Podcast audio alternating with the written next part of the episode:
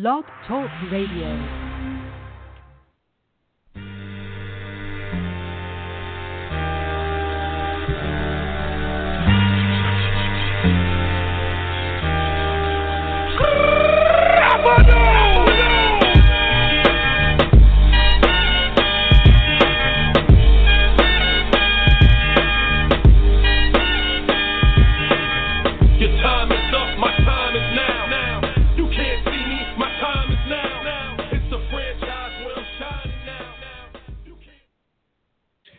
Hey, hey, hey, welcome to another official Redbird Rants podcast episode. I am going to be your host tonight.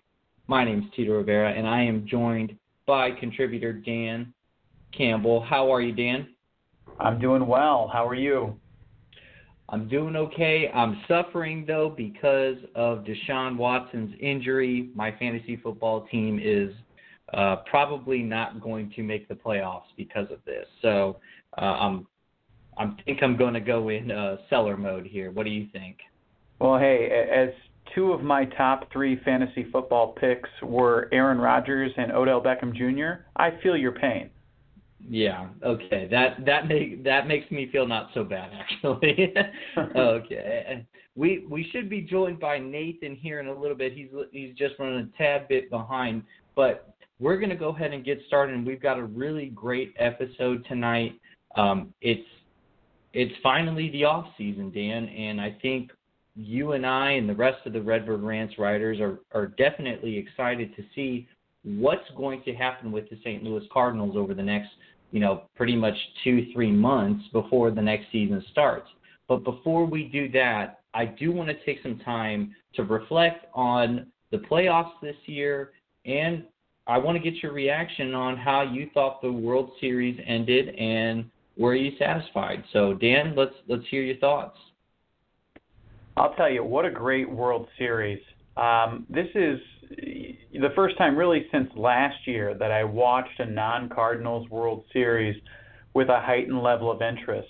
Last year, as many of the listeners I'm sure can relate to, I was converted into a Cleveland Indians fan out of my pure hatred for the Chicago Cubs.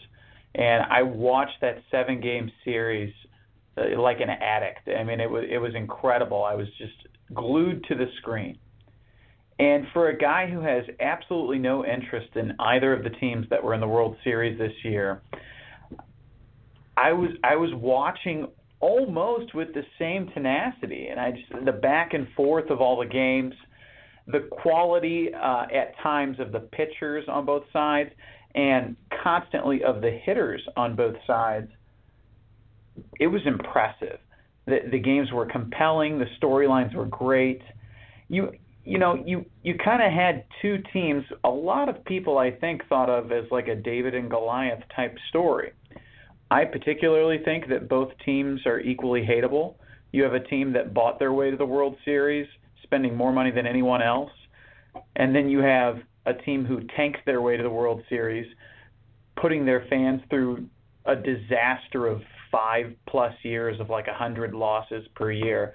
So both teams were kind of hateable, but man, were they evenly matched, and that came through. So it was good TV. It was good for baseball. Uh, the ratings outranked Sunday Night Football again this year, like last year. So I think it's a win for baseball, and anybody who watched, I think, had to be entertained. But I'm interested to hear what you thought about it. Yeah, so this is this might come to a bit of a shock for you. I actually watched the World Series for a grand total of about one hour, and I'll tell you why. Much like what you were saying, that you don't really have an interest in either the Dodgers or the Astros, and that is the same. That's the same for me. I don't care for the Dodgers. I I don't like them, um, and maybe it's because of the you know you know recent playoff history between the the Dodgers and the Cardinals. Um, and the Astros, you know, I just they were so bad for so long that I just don't really, you know, care about them. Um, and the only reason I care about certain parts, you know, players in the Astros is because they're Puerto Rican. so, but even then, I did I watched maybe an hour of baseball during the World Series. and I just was not captivated. Now, don't get me wrong. I know they were good games, and I know it was a great World Series. My dad and I talked about it today, but there was just something holding me back from really just being invested. And and, and I think the way my dad put it is that he thinks that I was just too invested in the Cardinals that when they didn't make it, my entire postseason was just ruined. And that's probably the case. I feel like maybe I just was so invested, um, mainly because we, you know, we were doing so much writing leading up to it, speculation leading up to it, that it just it just ruined it for me, and I just didn't really care. I mean, I I barely watched the playoffs, Dan, and that's very surprising because I was like you. I watched last year's World Series like no other, but I just couldn't bring myself to do it this year, and I don't even feel bad about it. Um, I know it was a great postseason. The games are great. The teams that were in it deserve to be in it. And I, I, I will disagree with you in one slide. I don't think it was a David versus Goliath kind of feel. I just think it was more of like, a, hey, you've got the Hollywood people in the Dodgers. You've got big show, big show, big time stuff and then you've got a city that just went through Hurricane Harvey and dealing with the aftermath of that and, and and seeing what that city has gone through only you know ultimately for them to win that World Series. I mean, you really can't ask for a better ending. And and it reminds me, and I'm sure you would agree with this. Um, it reminds me of when the New Orleans Saints won the Super Bowl post Hurricane Katrina. Absolutely. And so I know I, I know it was a great World Series, and it, it's just I wasn't there mentally. I guess you know. Do, would you would you find that hard to believe? You know, it's a good point, and I guess a little perspective on why I found it so enjoyable, or why I tuned in in the first place, and and then ended up enjoying the games because of how competitive they were. I really tuned in selfishly as a St. Louis Cardinals fan. And what I mean by that is there are several players on both teams whose stock I care about. You know, Yu Darvish is probably the hottest free agent pitcher uh, th- this off season. He's going to be bandied about a lot. I think, you know, the the latest prediction by MLB Trade Rumors was that he's going to net a six-year, 160 million dollar contract, almost 30 million bucks a year, with the Cubs. So I watched the World Series with an eye towards what is going to happen with these players' stock come the off season. Is there any hidden gem on one of these rosters that would be a guy that the the Cardinals can sweep in and sign, or someone with whom they can make a big splash? I wanted to see if Clayton Kershaw would choke like he's continually yeah. done in the postseason, especially against our Cardinals. And lo and behold, he did choke in probably the most pivotal moment of the World Series for him. And credit to him, he admitted, I think he said in a quote today, maybe at some point I'll stop sucking when it matters or something like that. And yeah, like, wow. I'll, I'll stop failing. I'll stop failing. I'll stop failing. Yeah, sorry. Thank you. Uh, yeah, accuracy is important whenever you're talking about mediocrity. So, you know, I, w- I was really looking at, at it with an eye towards, man, Yasiel Puig couldn't have been given away this last off season, and he was mm-hmm. monumental for the Dodgers. Uh, you know, Chris Taylor, they, they got for a bucket of peanuts and a couple of tickets to like movie premieres, and he was their MVP other than Justin Turner, who, by the way, they also signed at a cheap rate because nobody apparently wanted him. I think they got him for four years, sixty-four million. But you know, there are a lot of guys like the Brandon Morrows of the world, uh, maybe even a Yu Darvish, or a couple of the other relievers like a Luke Gregerson, who are going to be free agents. And I thought, man, I got to see what these guys are doing and see if this affects their price, so I can write about it this off season. Sure, yeah, and you do bring up a great point in looking at those players and and who has the biggest interest for the Cardinals. I, I do want to go back to that quote of Clayton Kershaw because um, I can't remember. One of our writers recently wrote about. I think it might have been Christian who wrote about uh, Clayton Kershaw's struggles against the Cardinals. You know that has been well documented, especially in the postseason. I should say. Regular season, it's a different story. When I when I saw that quote today, I personally thought he was being too hard on himself. I mean, this guy is arguably the best pitcher in baseball.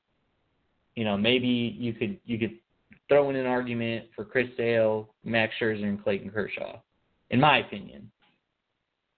And for him to say, you know, maybe I'll there will be a time where I, you know, I won't fail.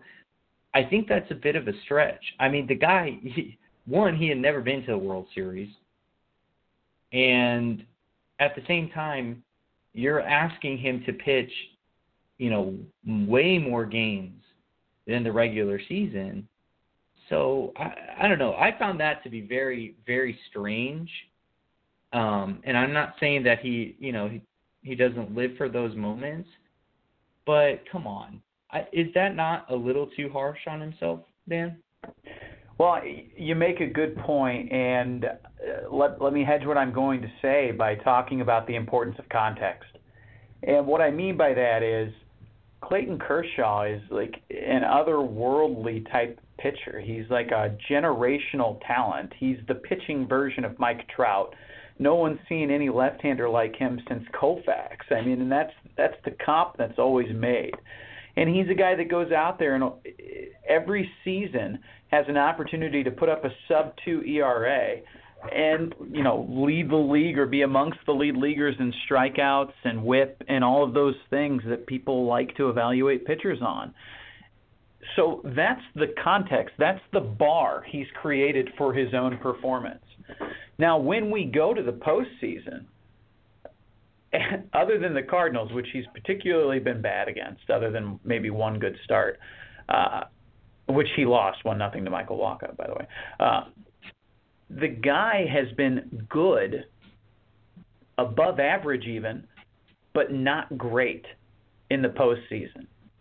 And so when he says maybe at some point in time I'll stop failing, what I hear him say is my expectations for myself are incredibly high. When I just pitch well, when I just pitch good and not great, I'm not meeting my own expectations. And the inability to meet my own expectations is a failure. So what I hear him saying is not sort of like objectively he's failing at everything. I hear him saying, I set a high bar for myself. And I met it in my first start in the World Series and I didn't in my second. And I tried to make up for it in relief and it wasn't enough. And that's not good enough because I'm Clayton Kershaw. I like that. That's that Tommy Pham chutzpah. That's that like attitude that you need to be the greatest player of your generation at, at what you do. And so, you know, I liked that a lot, but and I don't think he was being too hard on himself because I think his expectations are are high and and rightfully right. so. It, I mean, it is the World Series, right? I mean, you're you're doing the best you can to to win this series, not throw it all the way. Well said. Uh, yeah, and and maybe maybe what I'm saying is it's not that he's being too hard on himself. I I just think he cannot squarely put the entire blame on himself. I mean, what was it yesterday in Game Seven? The Dodgers were what one for 25 with runners in scoring position, something like that. Terrible. I mean, yeah. yeah. I mean that again, and this is something my dad and I talked about. You know, you look at this World Series. The pitching, starting pitching for both teams, pretty equal. I didn't I didn't I wouldn't tip it one way or the other. Maybe Darvish if you're going to be that nitpicky, but I I don't think one particular team stood out in starting pitching. Bullpen, they both were were kind of garbage, um, and I think that's more of the fatigue of getting to the World Series and you know just you know you're running out of gas, and, and I think what it came down to is the Astros were just a better offensive team. I mean, that's that's how I see it. I mean, you look at what they were able to do. I mean, George Springer had a series of a lifetime you know, their entire lineup was good. Now, obviously, the Astros need Correa and Altuve to pace them, but when they did, they were they weren't going to be beat, it, and and that was just the case. And I, I and that's why I think the difference ended up being because look what happened to Cody Bellinger. Look what happens when you figure out how to pitch him. Then you could throw Cody Bellinger 35 you know, breaking balls low and inside, and he wouldn't hit a single one. I can almost guarantee it. Yeah, that's right. And and kudos to the Astros for exploiting that. Um, and, and you know, again, it just comes down to me. It just came down to that the Astros were the better team. I don't think that one was uh, underrated over the other. I think they both won over 100 games. So I think it just showed that the Astros were just the better team in this series. Now, do I think the Dodgers could easily have beat them if there was another series? Sure. But there's only one series, and the Astros did it. And that's how I see it. I, I, I just I can't let Clayton Kershaw put the entire blame on himself when the offense refused refused to show up last night. Well, a, a, a couple of points related to that, and then I'm sure we have other topics to talk about. Sure. But there there are a few really good notes that support your point, and, and I happen to agree with you. So first of all, Yu Darvish in two starts got a total of ten outs. Yeah, and his ERA was like what that. 21. Yeah, something. I'm sure it's ridiculous. Whatever it is, it's it's not helpful at all. Cody Bellinger struck out. I think it was uh, 1,700 times. I don't know. It doesn't matter. Too many times. Okay, and what you saw is you saw a bunch of young players and even the veterans on the Dodgers team bailing out for the big home run rather than trying to shorten up and make contact when runners were in scoring position with less than two outs. And that's why they never moved anybody over, and they couldn't get those runs in, and they stranded so many runners. And someone said to me, Dan, did the Astros win this series or did the Dodgers lose? And I usually hate that type of question. Yeah. But I kind of thought, well, yes and no. And what I mean by that is I think the Dodgers were in enough control where they lost this series up to game seven. So the Dodgers' actions made this series go to seven games because I think if they would have done all the right things, they could have closed this thing out uh, in in six games. But when it got to game seven, what we saw is we saw one manager adjust and another one didn't. AJ Hinch, noting the problems with the bullpen on both sides, instead put multiple starters in. He used his starters in relief. Say, okay, the bullpen guys aren't getting it done. I can't trust them. Fine, I'll use the starters. And the Dodgers did that a little bit too, you know, by using Kershaw for four or five innings. But we saw a manager adjust, and that little bit of an advantage and the explosion of the offense in, against Darvish resulted in an epic Game Seven and a, a great comeback, great story from the Astros. Absolutely, and and honestly, I can't, you know, I can't say it any better than that. So we are going to leave that right there. Great discussion as always with you, Dan. That was our World Series reaction. Astros do win it in seven games, so congratulations to the Houston Astros and people are already claiming that they're going to be repeat champions. And honestly, they have the team to do it. But let's go ahead and let's take a quick break. You're listening to the official Redbird Rants podcast. Just stick with us. Welcome back to the official Redbird Rants podcast. I'm your host, Tito. I'm here with Dan Campbell, one of the Redbird Rants contributors. We just got done talking about the World Series and the Houston Astros taking it in seven games. We are now going to switch topics and get back to the St. Louis Cardinals because that's what we do. And Dan, the off season is finally here. Let's go through some of the quick stories that have surrounded the off season so far for the St. Louis Cardinals. You've had the coaching changes. Uh, Derek Lilliquist and Blaise Ilsley are now gone, replaced with Mike Maddux and Bill Eversgerd. Now you also have Jose Oquendo coming back as third base coach, and Willie McGee, whose role is still undefined, but nonetheless he's still with the coaching staff.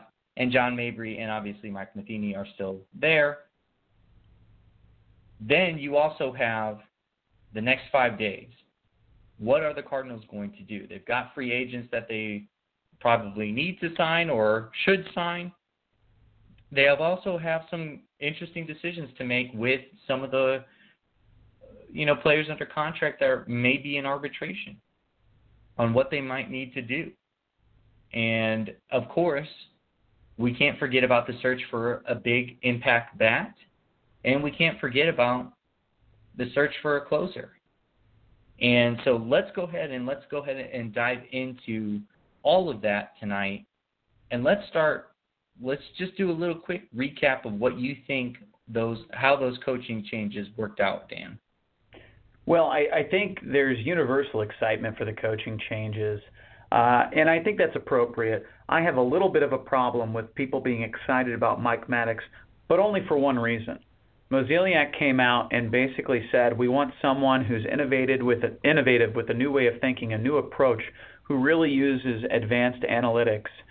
And then they go and hire a guy who's basically just a guy who's been a pitching coach for the last 15 years. I mean, there's no evidence that Mike Maddux is some sort of guru with advanced metrics. Uh, so I don't like the hypocrisy of the bid and the ask and then the result. So that's the first thing. The second thing is I thought it was interesting that the front office came out recently and said that Jose Oquendo's position back with the big league club opened up when Jay Bell left for the Giants position. And I thought that was interesting. I thought he would be back regardless of the role of the bench coach. And it makes me wonder is Jose Oquendo going to have a more expanded role than just a third base coach? And I hope he does. That's exciting for me. But I think the, the coaching moves are good. I hope that they add value in the form of better performance by the players and wins. It's hard to tell what value, if any, the coaching staff has or what impact they actually have. But uh, I'm encouraged by them. Uh, interested to hear your take. Yeah, I think you're kind of right on the money with, you know, some intrigue to the Mike Maddux hiring. And what I would say is, in response to what you're you're kind of getting at, is sometimes you just can't beat experience. Um, I think maybe the Cardinals, sure, had Jim Hickey in mind, and they really wanted him.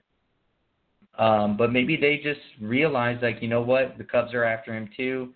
He's probably going to sign there. I'm not going to waste my time. And I'm going to go with the next best guy that we can find. And that had just happened to be Mike Maddux. And, you know, this is a guy that's worked with Max Scherzer. He's worked with Yu Darvish. He's worked with Cole Hamels. I mean, he's worked with some pretty high profile pitchers that, you know, we as fans have come to see and, and just, you know, rave about over the years. So again, I, I think 15 years of experience beats somebody that has no experience at all. Um, and maybe they, you know, there was talk about Bill Eversgerd, you know, maybe being the pitching coach, but again, I think the experience plays a huge factor for the Cardinals, and so that's how I kind of I see that pitching coaching thing. And I'm not upset about it. I'm more indifferent. I'm not really concerned about the pitching.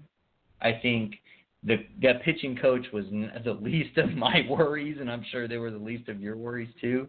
Yeah. Um, as far as Jose Oquendo, I think based on everything that the Cardinals have done this offseason so far, you'd have to say it's a win for them. Um, and I think the biggest reason why is because the fans are happy. Um, because I think you know, as you probably saw on Twitter, like I did, you know, everybody was very upset. I was upset. You know, obviously, I, you know, I said I didn't even watch hardly any of the playoffs. But this is a good step in the right direction. It's it's the right move. It's and it comes at maybe a little bit, you know, later than we wanted to, but it's a move nonetheless. And and seeing Willie McGee on the team again is going to be great for the team.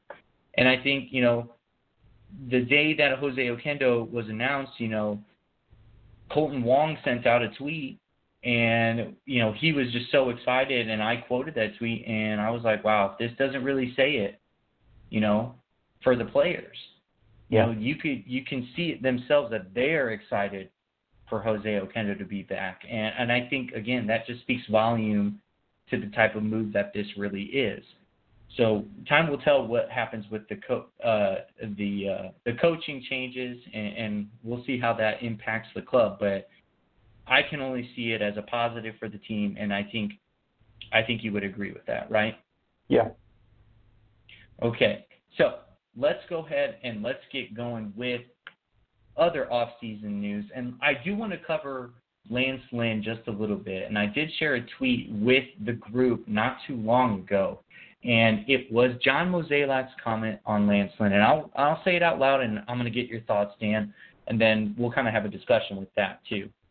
Mozeliak was on you know on radio this uh, this today, and this is what he had to say about Lance Lynn. I think he's going to be a tougher fit for us, but things change, things happen. Not a priority for us at this time. Dan, I took away some major points from that, but I want to hear yours first. What do you got? Well, my first reaction is what does this mean as to the most immediate move that the Cardinals will be forced to make this offseason? And what I'm referring to, of course, is the decision whether or not to give Lance Lynn a qualifying offer. If it's not a priority for us at this time, does that mean he's not getting a qualifying offer? You know, if it's a tougher fit for us, is it a tougher fit on a one-year, $17.4 million deal? Or is it just a tougher fit to re-sign him longer term, which makes a little bit more sense? Uh, my, my other reaction is I'm not surprised by this news. Um, it, it appears to me to be a little bit premature, um, but then again, it's smart because Mo knows that if not the Cardinals, who know Lance Lynn the best, they have the most information on him, then who will offer him the most money? Well, one of the most powerful financial teams in the market has effectively taken itself out of the bidding for Lance Lynn through Mo's comments that you just quoted. So, who's left? Well, there are several teams left looking for a starter, but the market's certainly driven down. And if you believe any of the whispers out there about the deal Lance Lynn might get, I saw the most recent report today was four years, $56 million. So my final point in reacting to this is if Lance Lynn is available for four years and $56 million, then Mozeliak should be impeached for not signing him for that because that that is a ludicrous discount for a guy who I have said over and over again is just as good as Sonny Gray and is better than a lot of the different options that people were talking about trading for or signing. He's certainly better than Alex Cobb, which is a name I hear a lot. And the guy throws a lot of innings. He throws 180 innings. Market. That's what he's going to give you. And the guy's a good team leader. So I'm disappointed, but I, I'm not surprised by this quote from Mozeliak. I, wonder what it might mean other than just not signing him to a long-term deal. What did you think about it? Yeah, you know, it depends on how you take this, right? You can take it literally, you know, you could take his words for what they are, or you can you can go the figurative route and, and figure out what he's trying to say. You know, when he says, "I think he's going to be a tougher fit for us," I think that's Mozeliak pretty much. I'm going to. I took it literally, and I think maybe that's how you took it too. But I take it as what Mozeliak is saying is we're not signing him. Yeah. I think his time in St. Louis is done, and that's unfortunate because I agree with you. I think the Cardinals would would be fools not to re-sign him, especially if it's that if it's worth 56 over four years because that only comes out to 14 million a year. So even cheaper than the qualifying offer. So at that point why would you not sign him for that much? Right. Um but I think it's his time is done in St. Louis and and I don't want it to be. Um but then he goes and says but things change. Things happen. So he's trying to plant that seed of like, well, maybe, may it might happen, but we're not really worrying about it because then he says not a priority for us at this time. So then when does it become a priority? When when is starting pitching a priority? Because later on in that same interview, he says the team needs are big big bat closer one and one A, and then something else, and then starting pitching. And so are the Cardinals not looking for starting pitching? I I don't. You know, there's no there is no reason why they shouldn't be looking at starting pitching. You can never have too much of it. But if you're going to tell me that Lance Lynn can be signed for 14 million a year for the next 4 years, which means he'll be what, 36, 35, 36 by the time that deal's over. Boy, that's the Cardinals being cheap. You know, we complain about it all the time that the Cardinals never spend money or the Cardinals don't do this. That's being cheap. That is He's that 30. cannot happen. Yeah. He's 30, so he'll be he'll be 34. Right. 34, 35, right? So I I mean, it makes no sense to me. And and this is a conversation I had way way long ago when the uh when the trade deadline passed. I wrote three articles about Lance Lynn and this entire situation.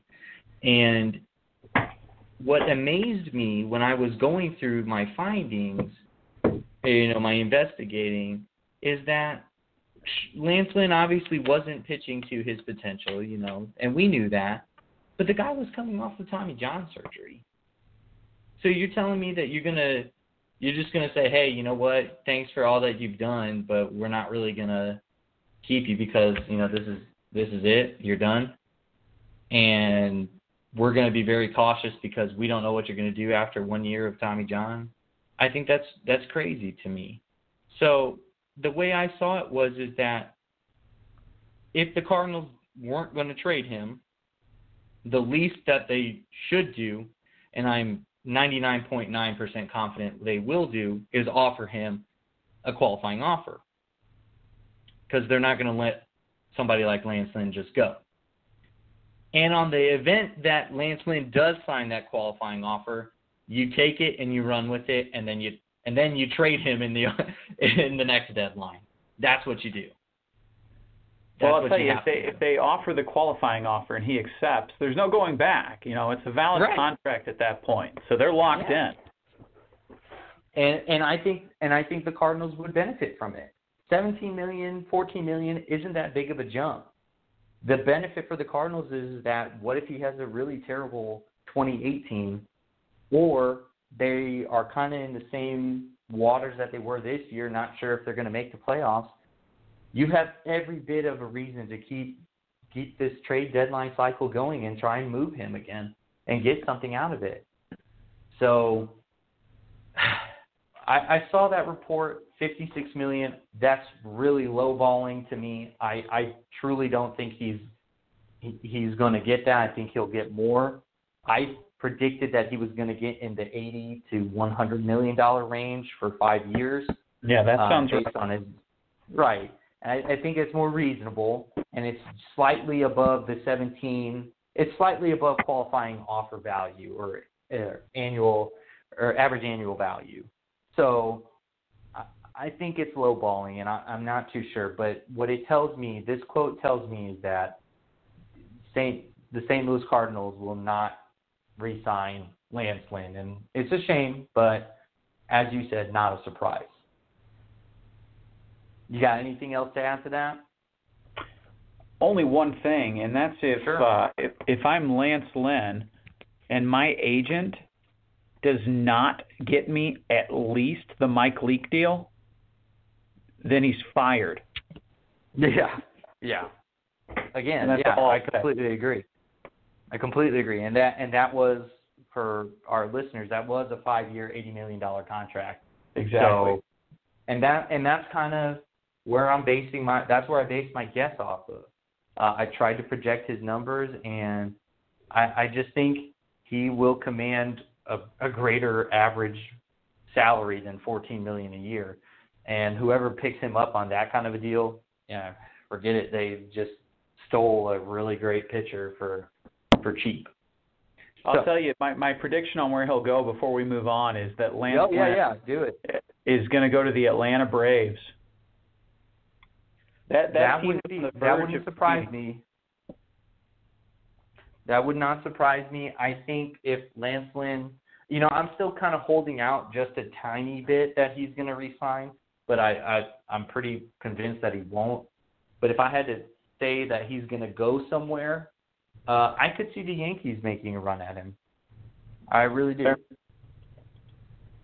They, I mean, they need the starting pitching. Michael Pineda is going to be out for an extended period of time. He's going to miss most of next season, so they're going to need the starting pitching to to uh, to compete in the AL East. And look how far they got this year. Uh, whether that was flukish or not, they were in the ALCS, so they were a win away from from being in the World Series and and making the media giants very pleased. But they're going to need it. So I think the Yankees are going to be a, a big player for Lance Lynn, and yeah, and we'll see where it goes from there. So that being said, let's go ahead and move on to the next topic of free agency that I would like to discuss, and that is the search for the big bat. Now, Mozeliak said it was top priority, and it better be at this point. We've heard the names. We've gone through this list so many times. I don't want to really even cover the names anymore. I just want to ask you, Dan, does this actually happen? Will the Cardinals find their big bat? Yes. So, uh, unfortunately, one of the candidates is already gone. Right. And what I'm referring to is uh, Justin Upton, for those who haven't seen the news, signed an extension or re signed, if you will, with the Angels for what, what ends up being a five year, $106 million addition. Uh, or you know a total seven year, 150 million dollars on his Tigers slash Angels deal. Um, which, by the way, is probably the seven 150 about what JD Martinez could expect to to bring in. Now, the benefit of a guy like JD Martinez, if the Cardinals were to go that route, is he doesn't come with any compensation tied to him because he was traded in the middle of the year. Mm-hmm. There are no there are no picks attached to him. So, unlike Dexter Fowler signing, you don't lose a draft pick, which is great. It's just money. And if there's one thing I've heard this team shout over the rooftops over and over again, it's that we have money to spend. Big TV deal starting up soon, billions of dollars. Ballpark Village, is a cash cow, and we have 3 million fans a year like clockwork. The team has a ton of money, and they've refused to spend it. So if you really want to just spend money, you go out and sign JD Martinez. The problem is the hypocrisy point comes back again because the team has repeatedly stated that it wants to improve its defense and that it doesn't want to sacrifice its defense by prioritizing the offense. Uh, that was the team two years ago. And so JD Martinez is garbage in the outfield. I mean, I think everybody knows that by all of the defensive metrics. He's at best been average in his career, and recently he's been somewhere between terrible and bad. But God, the guy can hit. The guy just mashes, and he's always hit and he doesn't strike out as much. He's a good contact hitter. So, you know, I think that would be a good option, but I don't see the Cardinals doing it. I I'm I'm a big believer that they're going to go get Stanton. I mean, I know everybody wants to talk about it a million ways. What's it going to cost? How do you do it? Will he waive his no trade? There are a million questions. But I'll tell you, when a team is motivated to move a player and another team has the ability to absorb financial contributions into the distance that Giancarlo is owed, those deals have a tendency to happen. The no trade clause works itself out in various ways, and it, those deals get done. And I think what Jeter, as a new GM, CEO, whatever his title is of, of the of the Marlins, will find out quickly, is it behooves him to have a good relationship with John Mozeliak. And the reason for that is the Cardinals are bubbling over at various positions with talent at, the, at different levels of the minors.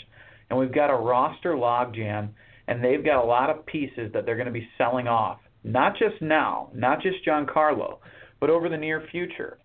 And that's a phone number he's going to want to save in his favorites.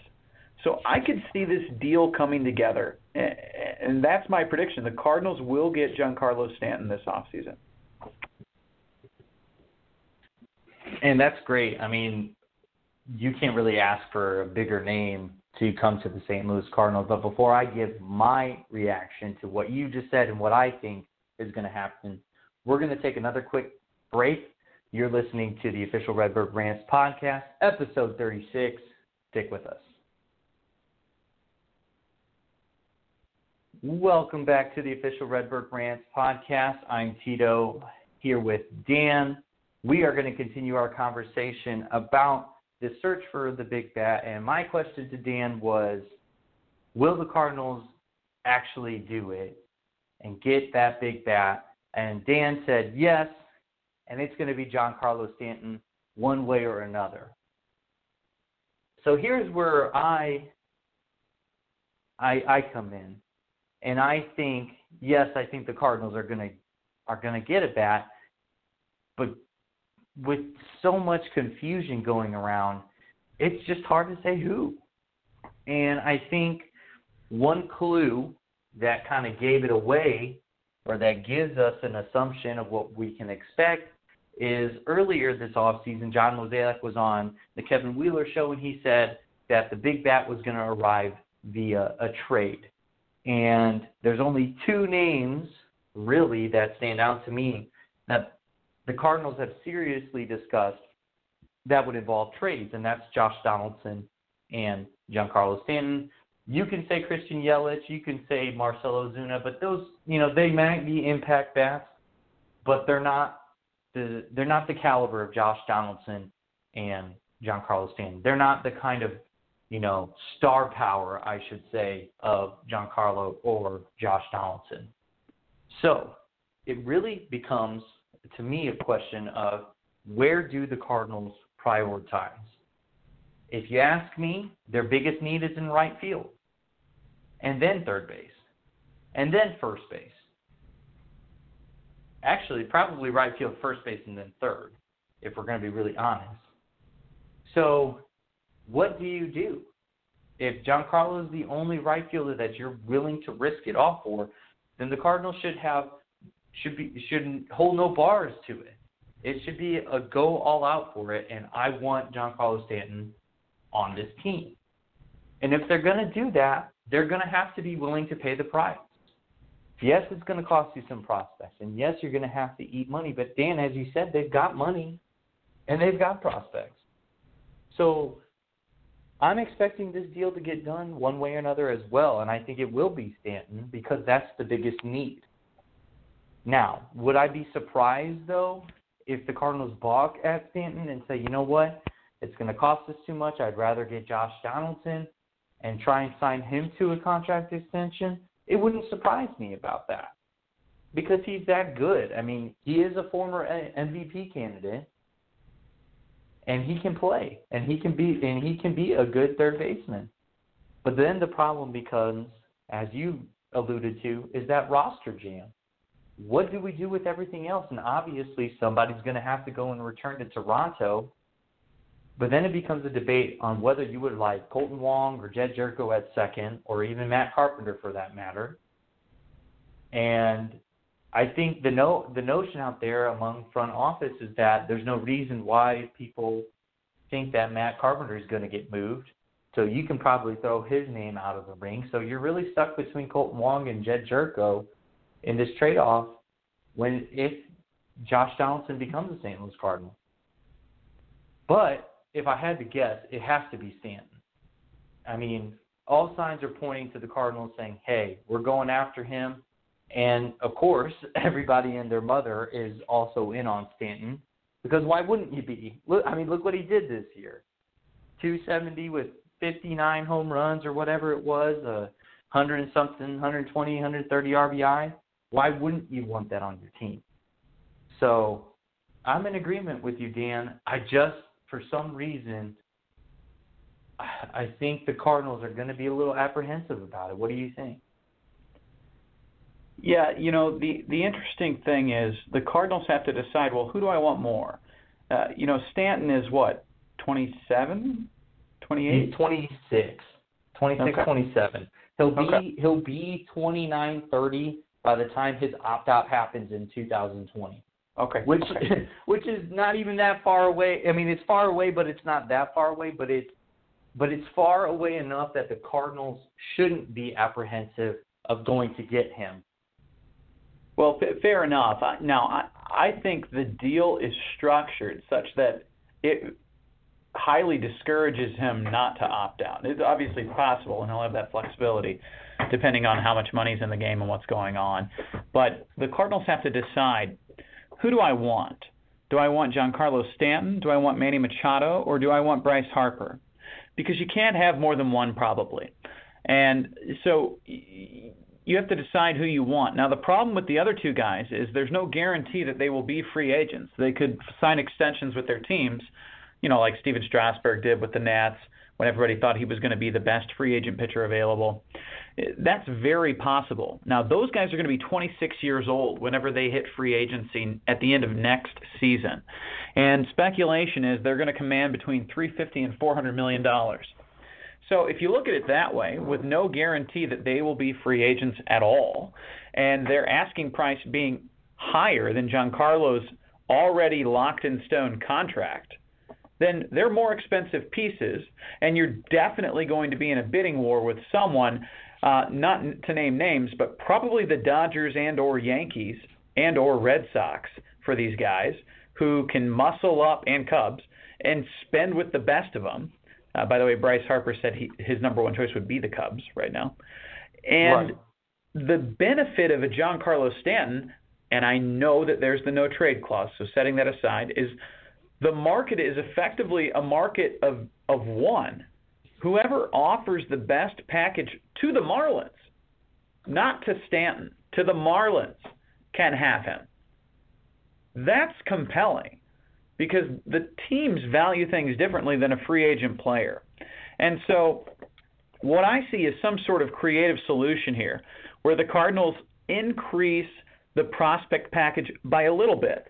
So they give some, you know, you're going to lose one of Flaherty or Hudson, I think, to make this deal happen. And you're going to lose a young to. outfielder. You have to lose one of them. And uh, potentially an Alcantara as well. Uh, but what I think I see happening is the Marlins giving back to the Cardinals Martin Prado, okay, who's owed about 50 million bucks on his deal. And because we're going to take on the 50 million owed to Prado, we'll offset that by reducing by 40 or 50 million bucks the back end of the Giancarlo Stanton deal. So meaning that in years 9 and 10 of the 10 years remaining on that deal, the Marlins would be on the hook for $25 million per year of his salary should he choose to not opt out. Now, th- that is a gamble by the Marlins that they'll have that future money on the books, but the present value value of money is important. And getting rid of two big contracts at once is appealing.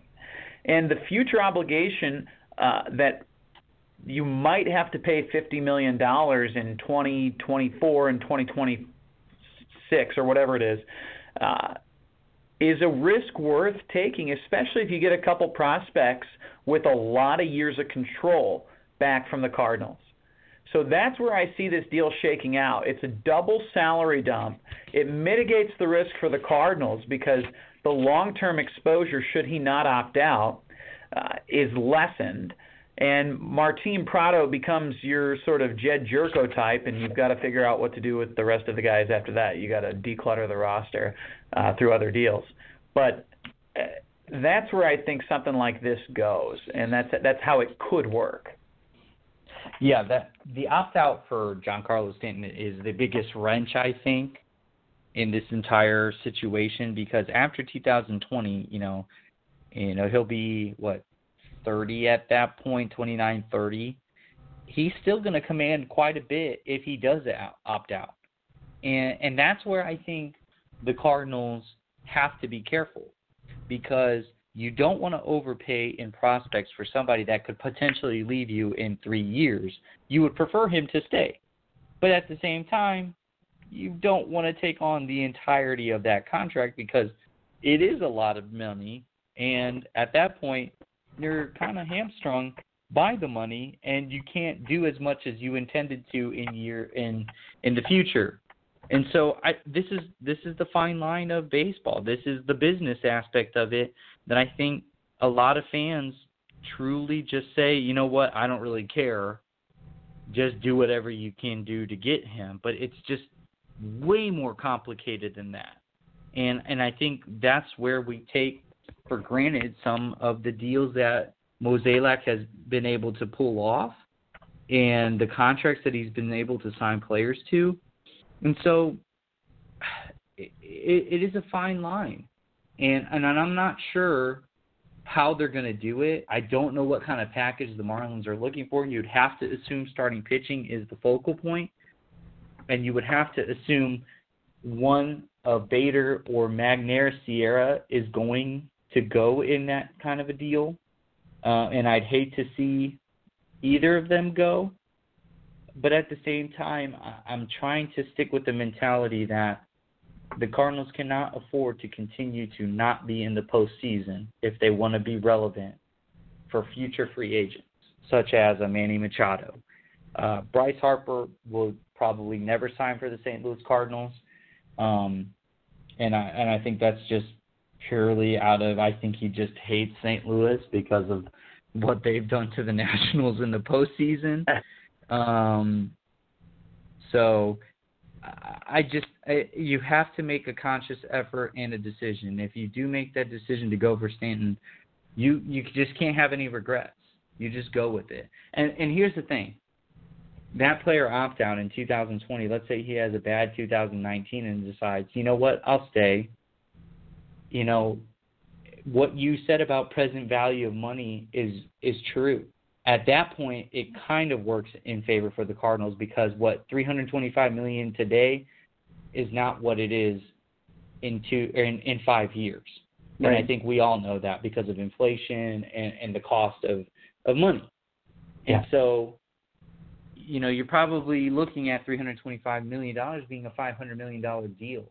And so technically, if you want to look at it this way, the Cardinals actually might come out ahead, but that's all relevant on what they do now and if they can stay relevant within the National League.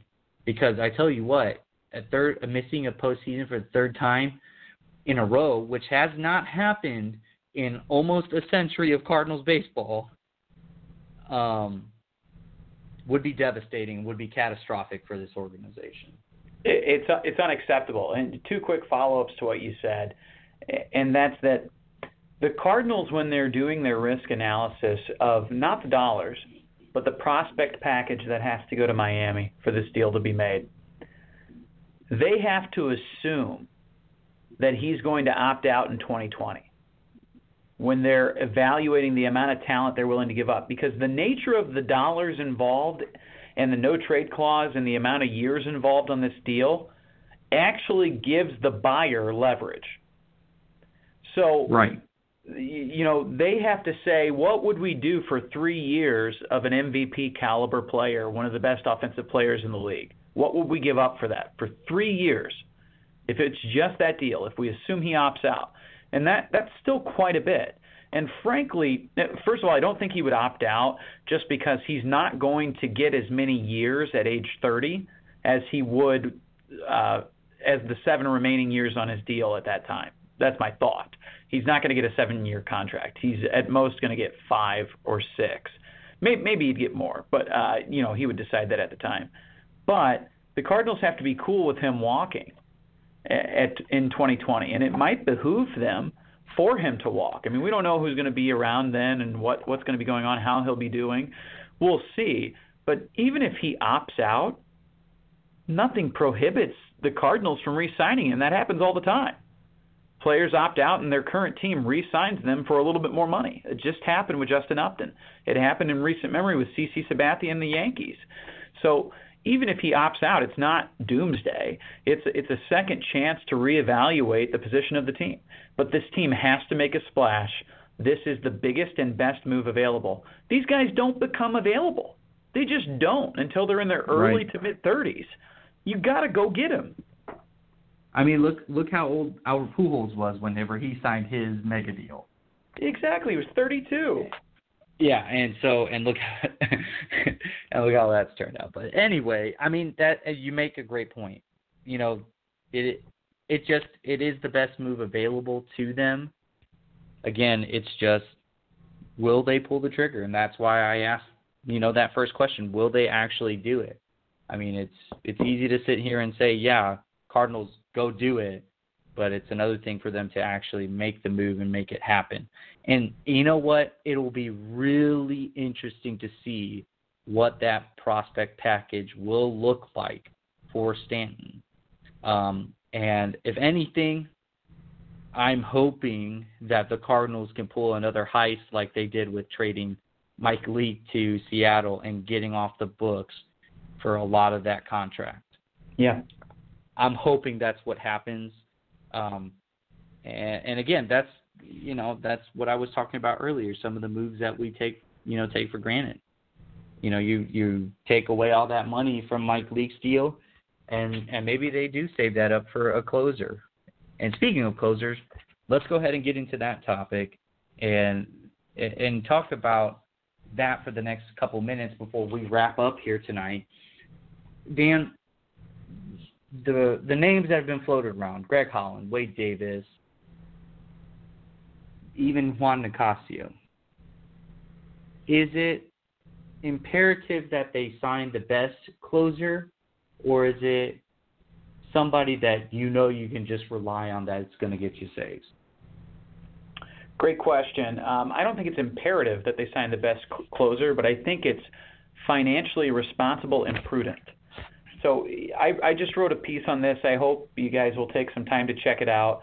Um, that the Cardinals can afford for less money than it would cost to sign J.D. Martinez, for example, or a Yu Darvish, for example. 134 million dollars, and I and I was on the large side of the estimates. The Cardinals can sign all of all of Wade Davis, Greg Holland, Addison Reed, and Juan Nicasio all of them, for two to four years each. Go do it. Spend the money. Shorten the game. Relieve the burden on these young starters that we're going to put such a heavy load on because you don't want Lance Lynn back. He doesn't fit in your plans. So relieve the burden on these young guys by shortening the game with experienced relievers who are still performing at a high level and don't cost you anything but money if the Cardinals were to take an alternative approach and sign some of these B level, second tier option guys, they may as well save their money and not sign anybody because it's not going to be an improvement over the current bullpen. So I don't want to see anything like that. I want to see them go bold or just rely on the young guys internally. Have Sandy Alcantara close out games and Sam Tuivailala set them up because I don't want them to half ass this approach. I want them to go all out and put their money where their mouth is. But but what do you think? I think I'll answer my own question and say I think it is actually imperative to go sign the best closer they can at the time. Um, and the reason I say that is is because I'll, I'll go back to the, one of the stats that I've thrown out a couple times on podcasts: 35 blown saves in the last two years. 35 and that's more than enough games for us to be able to cover both of our playoff, you know, egg, or uh, both of our playoff misses by a Great long point. shot. Great point. And I just I can't imagine that the St. Louis Cardinals don't look at that and say, "Man, if we would have just bucked up and say, you know, spent a little bit more, we could have been in the playoffs and hell, we might have been able to win the whole damn thing. And now that remains to be seen, and you, you can't really plan for that. But that's where I'm at. That's how I see it. I, I I just think the Cardinals need to just say, you know what, we need quality arms in the back end of the bullpen. We'll build from the closer role down, and if Wade Davis is there and you can get him, go get him. Now Agreed. it's gonna be tough because you're gonna compete with the Cubs and some other teams. But if Wade Davis is saying, "Hey, no, what? I want to go to St. Louis. I want to be a St. Louis Cardinal," make it happen. Make that deal happen. Because you're not going to get another chance to sign somebody like Wade Davis for a really, really long time because the Cardinals don't have anybody like that in their pro- in their farm system. So that's that's just gonna that's gonna how it's gonna have to be. And you know, I like Addison Reed. I think he would be serviceable, but in the interest of money, I think you also have to give Juan Nicasio another chance to be a setup guy. And I think you bring him back on a two-year, $18 million deal and see where it goes from there. It's it's relatively cheap to what you'll get for Wade Davis. I know that. Agreed. Uh, and I'm not sold on Greg Holland, not one bit whatsoever. But I know he's good. So I mean, if Davis isn't there and you got a chance to get Holland, you just the Cardinals just have to get the best closer they can at that time, and that's it. That's just how it goes. So I think we just have to kind of take it from there and, and see where this goes. So, so Dan, we've run out of time, and it goes by so quick when you've got great topics and great conversation. So I want to thank you, and I want to thank all our listeners for listening to us. You are listening to the official Redbird Rants podcast, episode 36. For Dan, I'm Tito. We'll see you next time, and go Cards.